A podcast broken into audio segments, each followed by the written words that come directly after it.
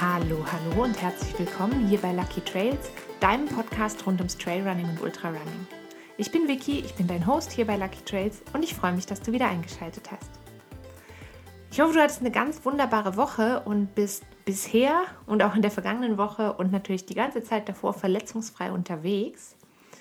Das ist heute genau unser Thema und wir steigen direkt ein. Ich habe dir nämlich ganz, ganz ähm, viele Tipps mitgemacht. Ich habe dir zehn Tipps mitgemacht, die dir so ein bisschen helfen sollen, ähm, langfristig verletzungsfrei zu laufen. Ganz wichtig vorab, denk dran, ich bin keine ausgebildete Medizinerin und diese Tipps schützen dich nicht vor jeder einzelnen Verletzung, Erkrankung oder vor einem Unfall. Das kann natürlich immer passieren. Aber ich glaube, dass du mit vielen von diesen Tipps dazu beitragen kannst, dass du sicherer und eben mit weniger Verletzungen durch die kommende Saison kommst und auch durch den nächsten Winter. Falls du im Hintergrund heute so ein ähm, lautes Hecheln hörst, das ist wieder der Finn, der ist heute wieder bei mir hier im Podcast-Studio. Und wir kommen tatsächlich jetzt gerade von einem Lauftraining zurück. Und jetzt hat man ihn gerade so machen hören. Also er ist noch ein bisschen erschöpft. Er hat ganz schön Gas gegeben.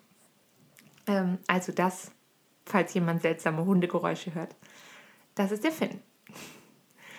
Wir steigen also direkt ein mit ähm, dem ersten von äh, meinen zehn Tipps. Und mein erster Tipp lautet, kenne und noch viel wichtiger, respektiere deine persönliche Belastungsgrenze.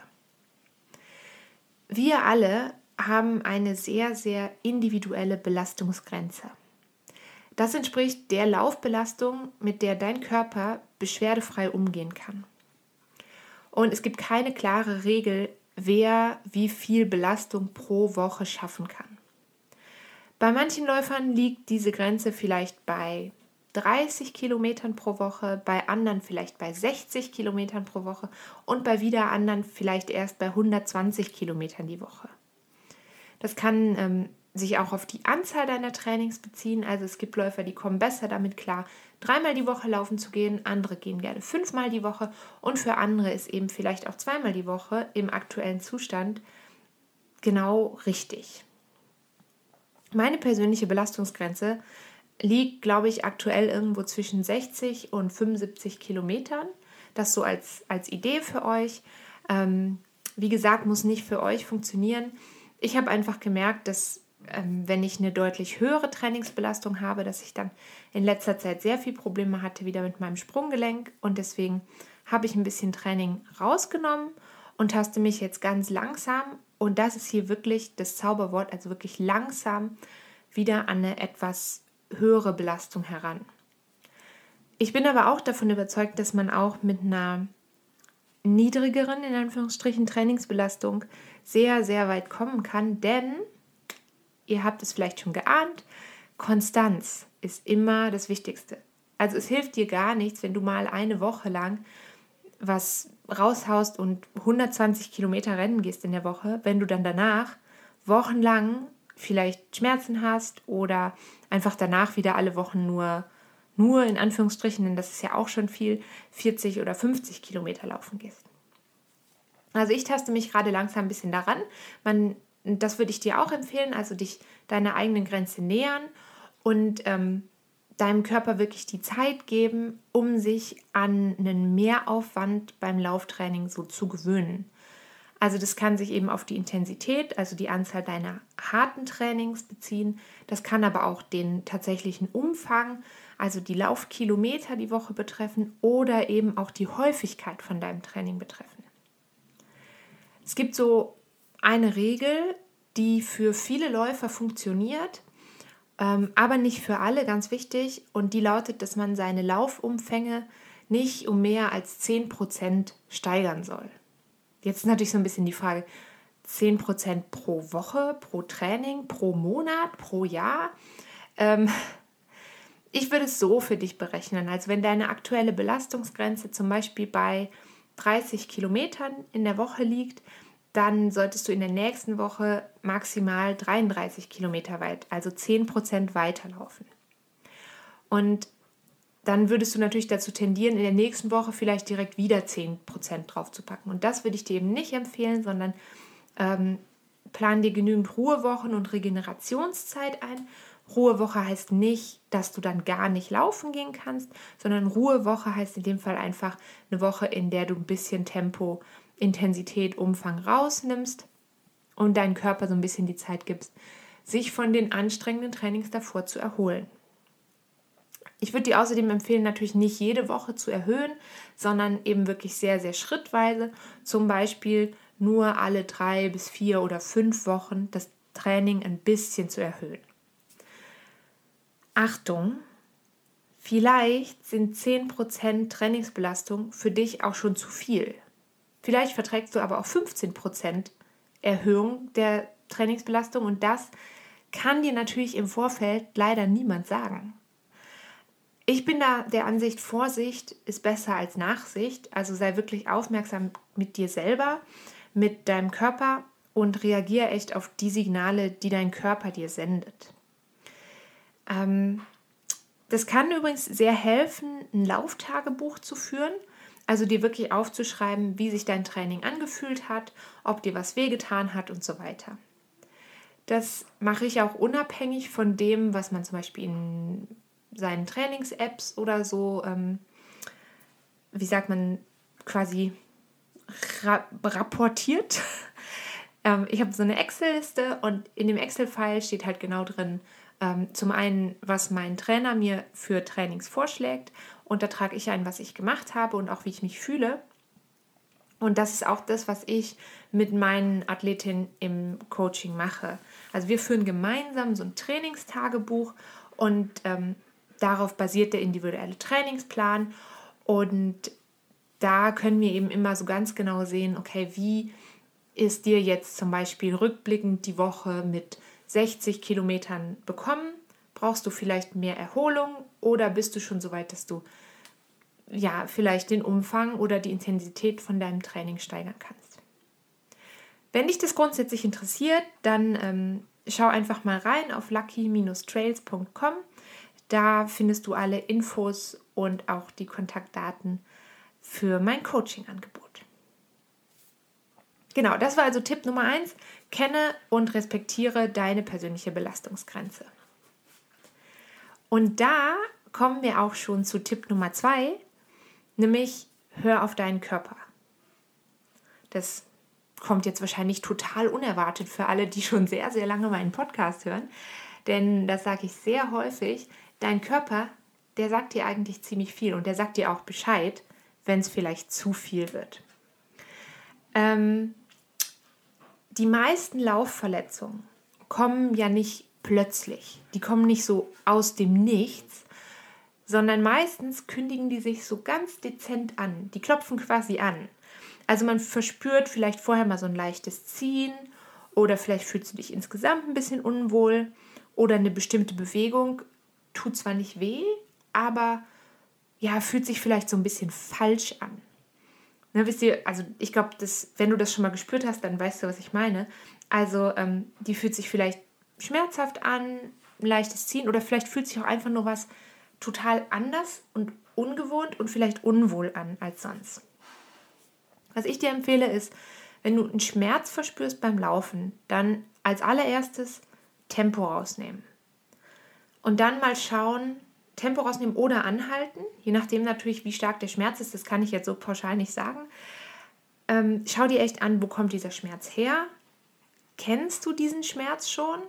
Oder ist es vielleicht was ganz, ganz Neues, was du so noch nie gefühlt hast? Kannst du den Schmerz vielleicht auf eine bestimmte Bewegung oder einen bestimmten Bewegungsablauf zurückführen? Wie lange hält der Schmerz auch an?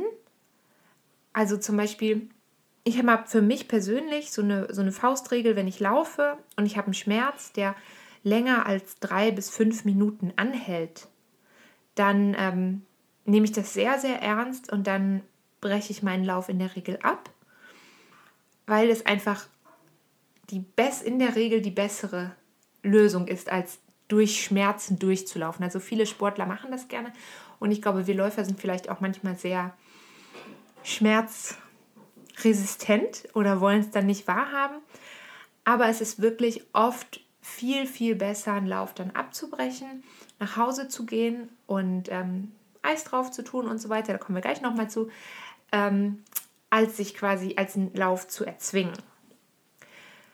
Was du natürlich machen kannst, ist auch, wenn du so merkst, ich fühle mich heute Morgen vielleicht ein bisschen steif und noch nicht so ganz fit, und das solltest du natürlich eigentlich vor jedem Lauf immer machen, ich weiß aber, dass das manchmal selber sehr, sehr schwierig ist, ähm, ein gutes Warm-up machen. Nimm dir fünf, sechs Minuten, wärm dich auf, bring deinen Muskeln, deinen Kreislauf in Schwung.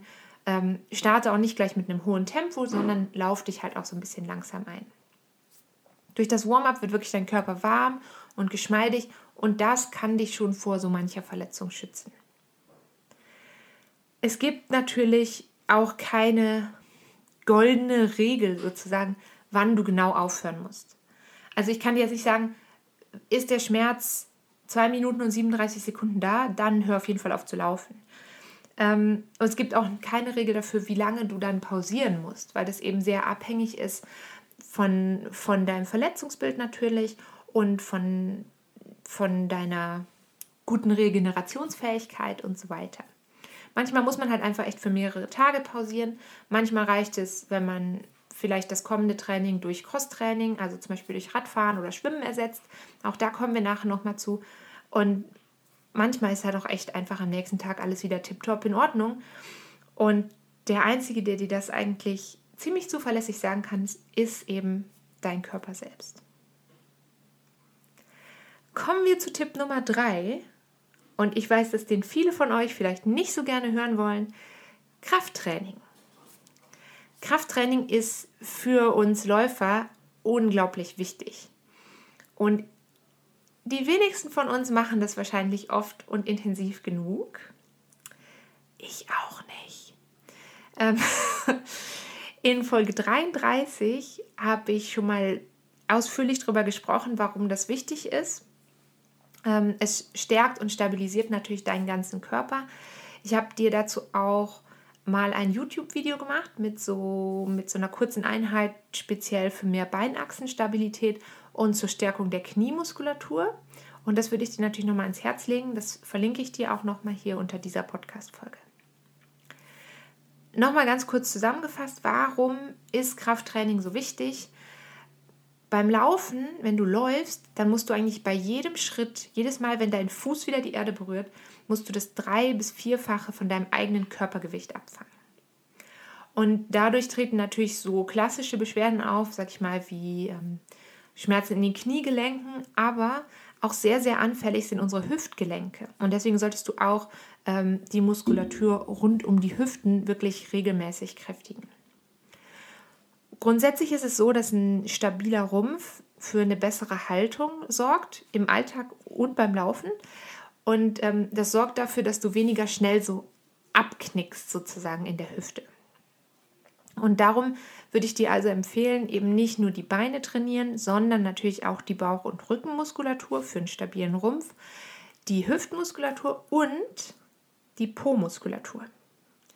Es ist nämlich so, dass beim Laufen die, ähm, die Gesäßmuskeln das Becken und den Hüftbereich stabilisieren können. Und je kräftiger sie sind, desto gleichmäßiger können wir laufen. Und dadurch kannst du natürlich dann auch wieder die ein oder andere Verletzung vorbeugen. Ähm, je stabiler du bist, desto weniger schnell wirst du dich also verletzen und ähm, speziell auch an die Gesäßmuskulatur denken beim Trainieren.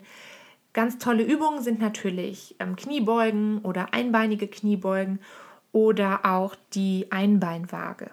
Das sind auch Übungen, ähm, die du in dem YouTube-Video nochmal siehst. Also eine Kniebeuge ist dabei und die Einbeinwaage auch und ähm, die einbeinige Kniebeuge nicht.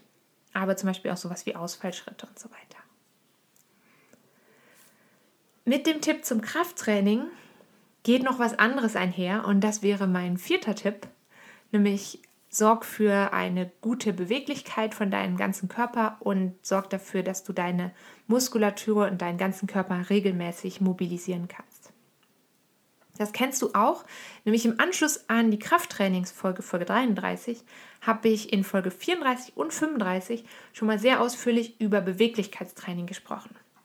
Und für mich geht das wirklich Hand in Hand mit dem Muskeltraining, Aber du solltest dran denken, dass du dich nicht nur statisch, sondern auch dynamisch dehnen solltest. Also dynamisch mit sehr großen Bewegungen sozusagen. Nochmal eine ganz schnelle Erinnerung, was in den Folgen vierunddreißig und fünfunddreißig vorkam. Es gibt so drei Techniken vom Beweglichkeitstraining. Also das dynamische Dehnen, das ist das, was du vor dem Training machst. Da führst du eigentlich so Bewegungen in einem möglichst großen Bewegungsumfang aus.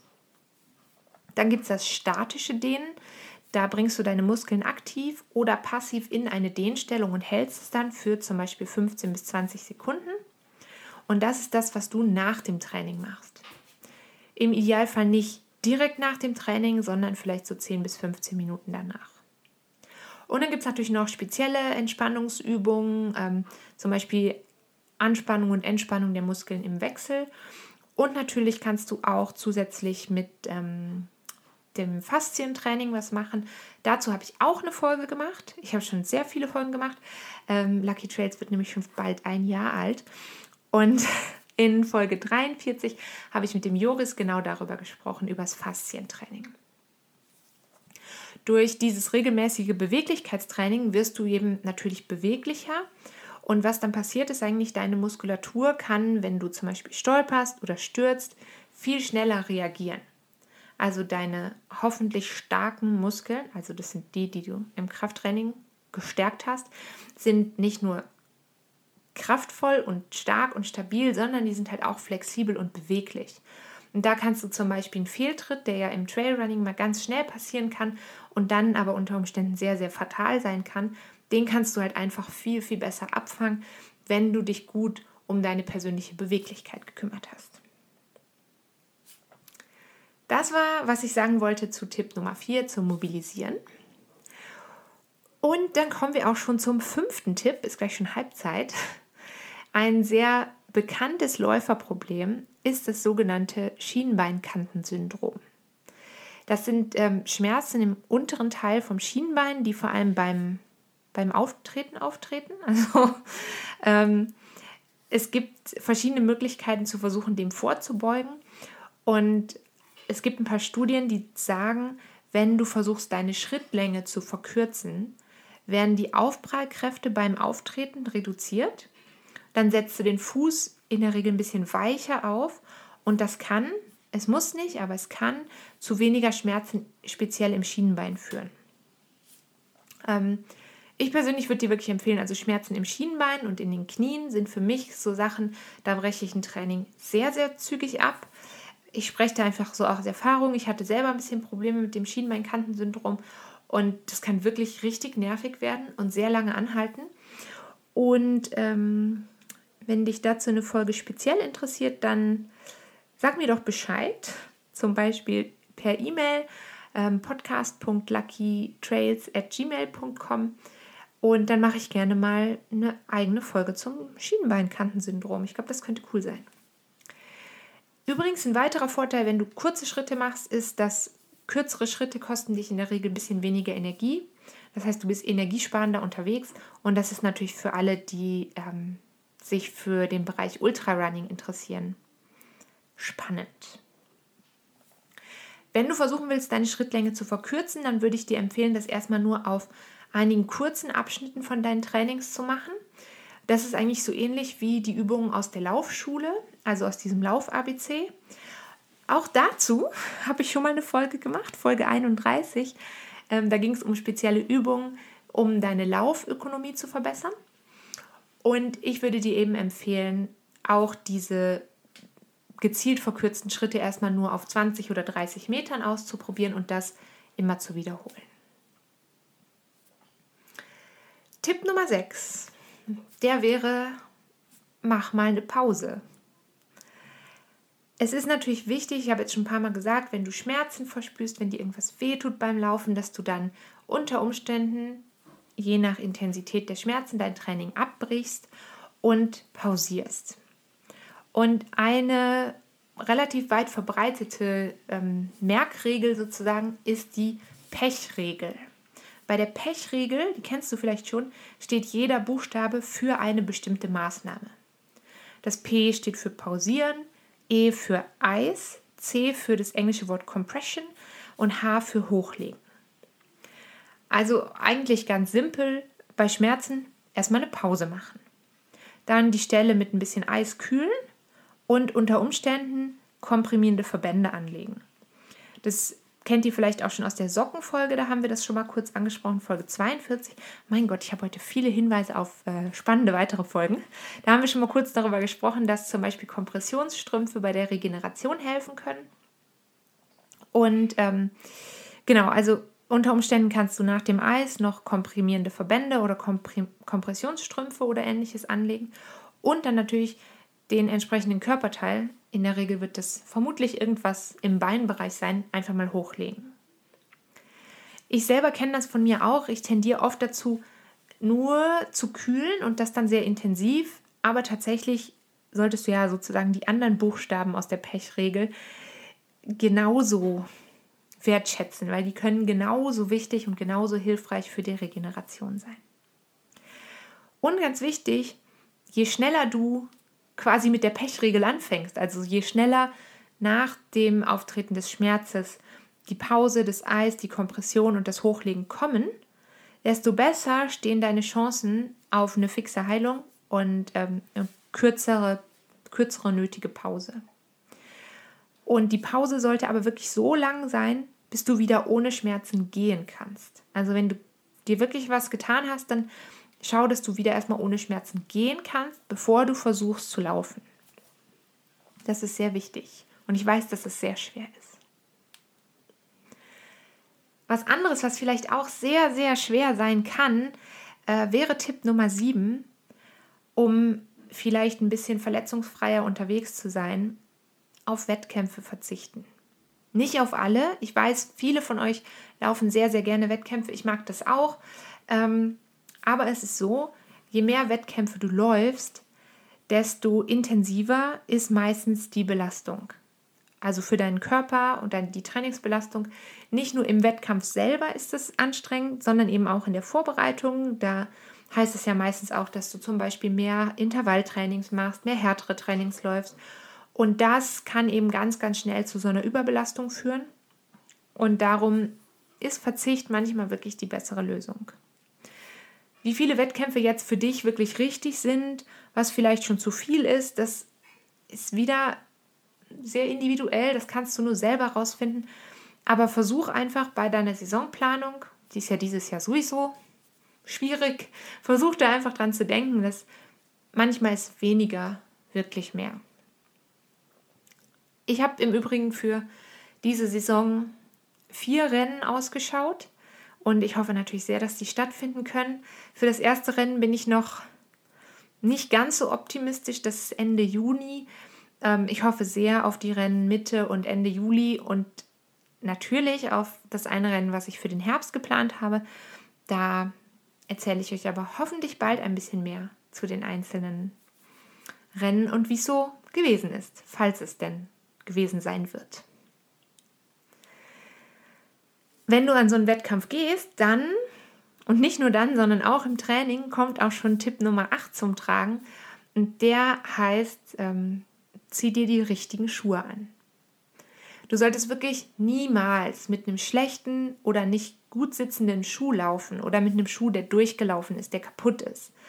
Ähm, es gibt inzwischen so viele verschiedene Schuhmodelle. Es gibt eigentlich Schuhe für fast jeden Einsatzbereich, und eigentlich so für jedes Bedürfnis.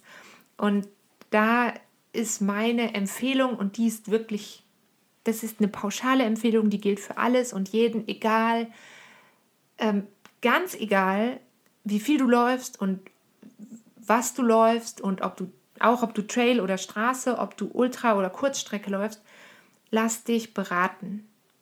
Und lass dich wirklich gut beraten in einem Fachgeschäft.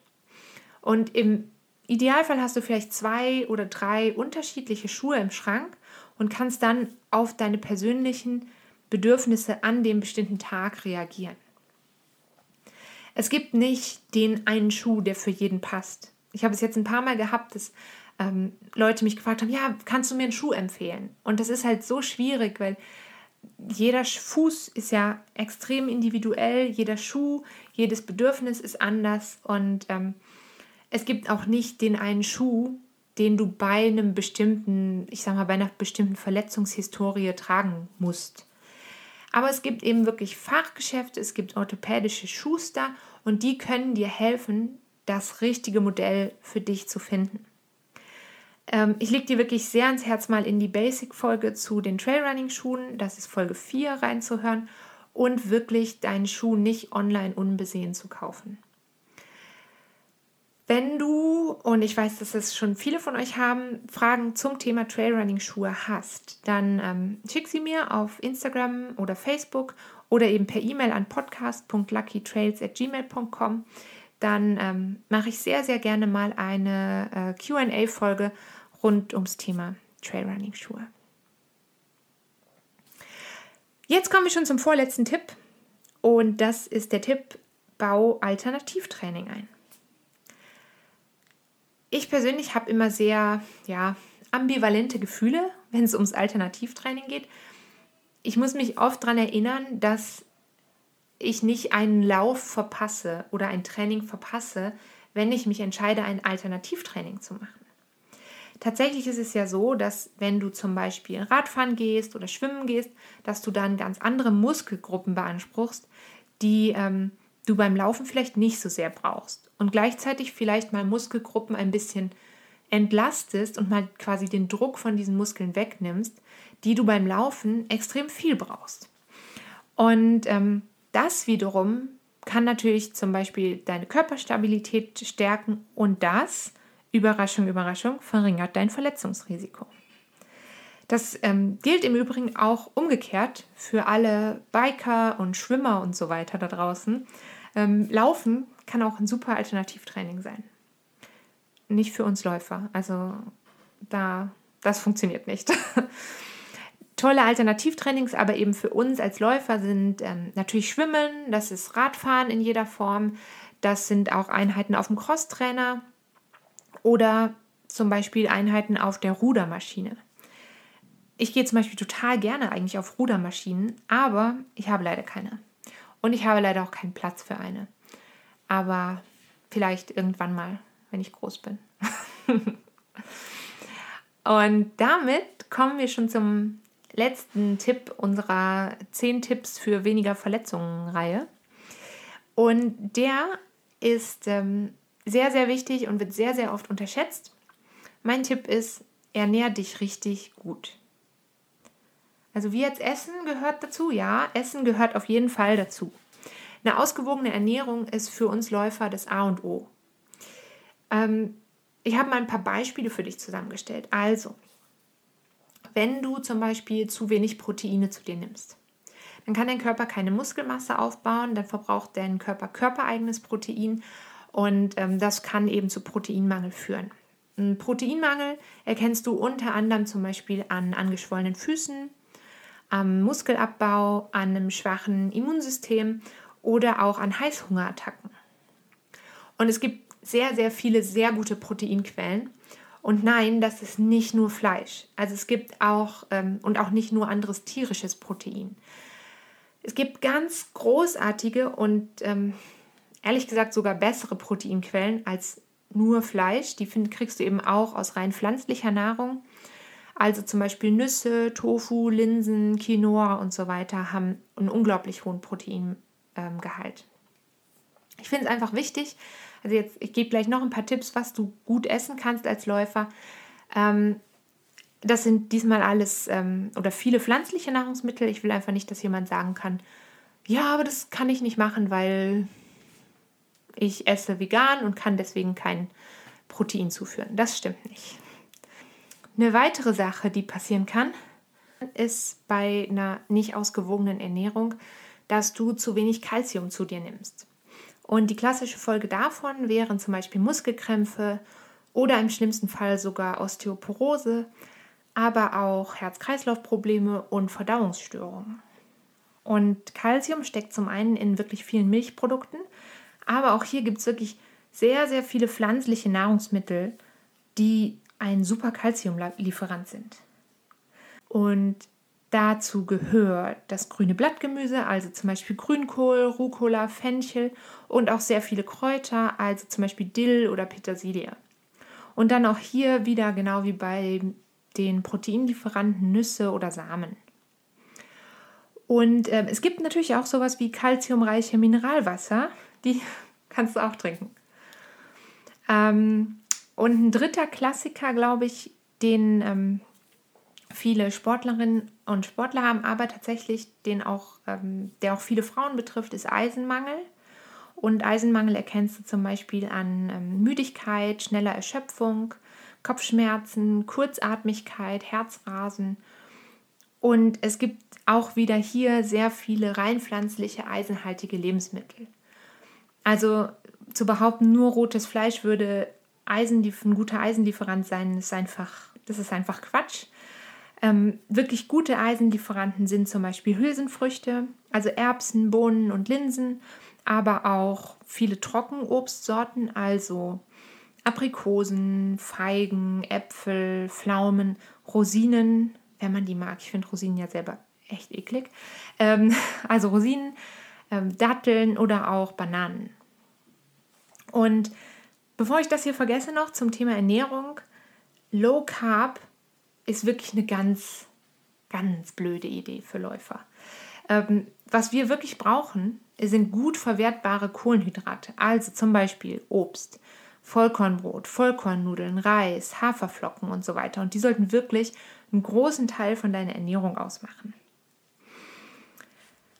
Genau, das wollte ich sagen zum Thema Ernährung. Und ähm, insgesamt haben wir also gelernt, dass wir, um verletzungsfrei zu laufen, wirklich auf unseren eigenen Körper hören sollten, nichts erzwingen sollten, genug Regenerationsphasen einhalten, gut essen und ich glaube bei allem den Spaß am Laufen nicht vergessen, bitte. Und damit wünsche ich dir eine ganz wunderbare Woche. Wir hören uns ganz bald wieder. Bis dahin. Tschüss!